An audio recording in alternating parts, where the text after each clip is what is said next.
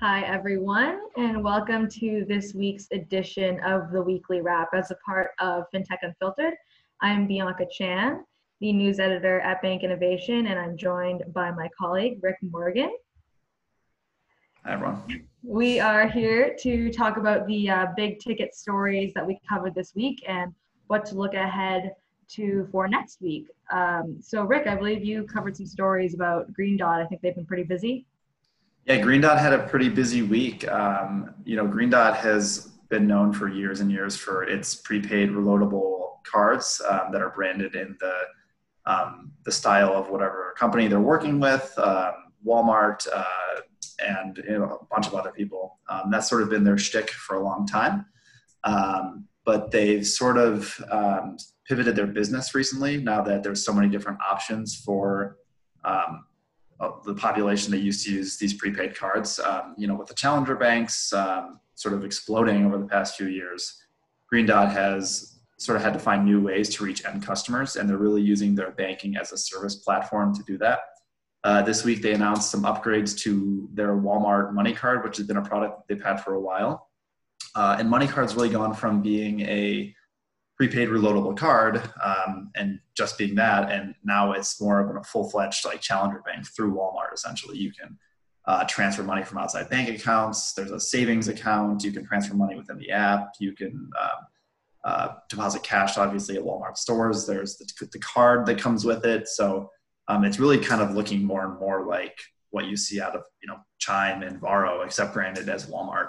Um, and Green Dot also announced um, that through Passbook by Remitly, Remitly being the um, very prominent remittance startup um, that just recently launched a checking account a few months back called Passbook. Um, now Green Dot has powered this service where customers can um, put money directly onto uh, their their Passbook account by depositing cash at like Walgreens and 7-Elevens and like 90,000, I believe the number was, uh, retail locations across the U.S. And uh, just yesterday, they announced that Green Dot is partnering um, this new service from this company called Welcome Technologies, which is uh, providing banking services for, for underbanked populations as well. So they've really been pushing their banking as a service platform to, um, to reach more end customers as prepaid reloadable cards sort of fall out of favor. Mm-hmm. That's interesting. They kind of enter like a pretty crowded field of, of field of challenger banks, hey? Yeah, I mean, it's it used to be that you know uh, the, the underbanked population uh, was really drawn, I think, to to these prepaid cards because it was an option to um, to pay without having to just use cash all the time. Um, but now that a lot of these fintechs have made um, banking so easy um, and so easy to open an account and um, are reaching a lot of these underbanked customers that that in the past didn't have any other options um, it's making Green Dot sort of have to rethink their business um, and find new ways to, to, reach these customers. And I think that the more challenger banks grow in popularity, um, the more that kind of eats Green Dot's lunch. And so that's kind of why they're, I think, trying to sort of revamp their strategy with, you know, Walmart and Uber. Mm-hmm. Um, and, uh, you know, uh, I believe Stash is another customer of theirs. I mean, they, they have a lot of big name customers, and I really think that's kind of their, their path forward. Mm-hmm. Yeah, it'll be interesting to see how that kind of plays out to their favor. They also have their own challenger bank called Unlimited, so um, it's it's yeah, even they're contributing to the field. So that's awesome. Um, uh, and I know that you, uh, you know, talking about uh, you know big names launching new technology. You had a pretty cool story about Wells Fargo.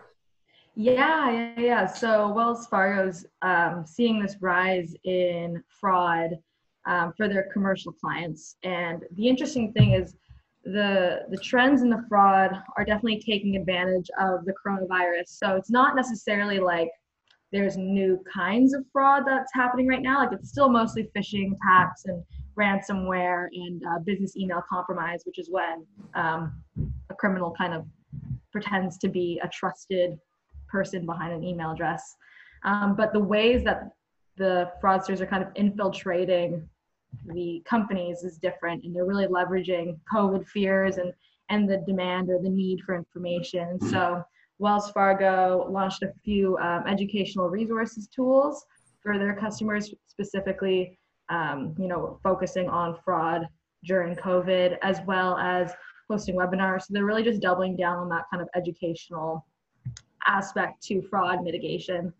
Um, so it's pretty interesting to see how, as the, as to see how the fraudsters are kind of evolving mm. their tactics, given just like the overall chaotic environment, and then how the banks are trying to, um, you know, combat that.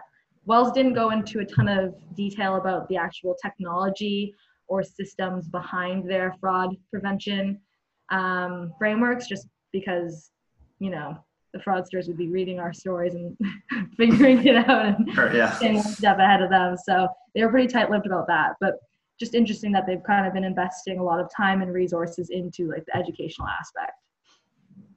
Great. Uh, and what are you looking forward to covering next week?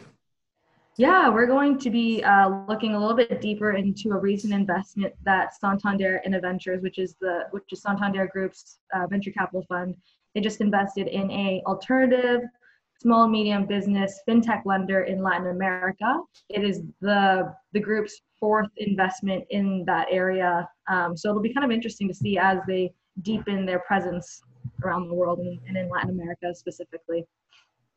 And yeah, and I, you know, yeah, I'm, um, I'm actually looking at a company, uh, well, a nonprofit called FDX, the Financial Data Exchange, um, and it's a nonprofit comprised of a lot of the biggest banks in the country, uh, and they're trying to sort of create a unified data sharing agreement.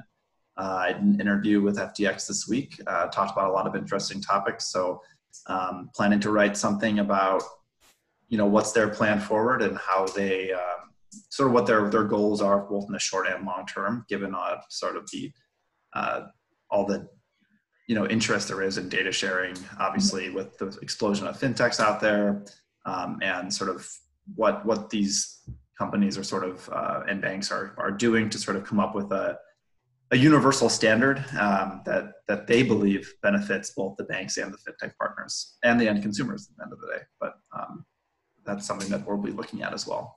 That's interesting. I feel like the nonprofit organization, I feel like the industry kind of relies on organizations like that to provide some sort of regulatory framework because I believe that the US is kind of behind other countries in the world in terms of data sharing regulation. Is that right?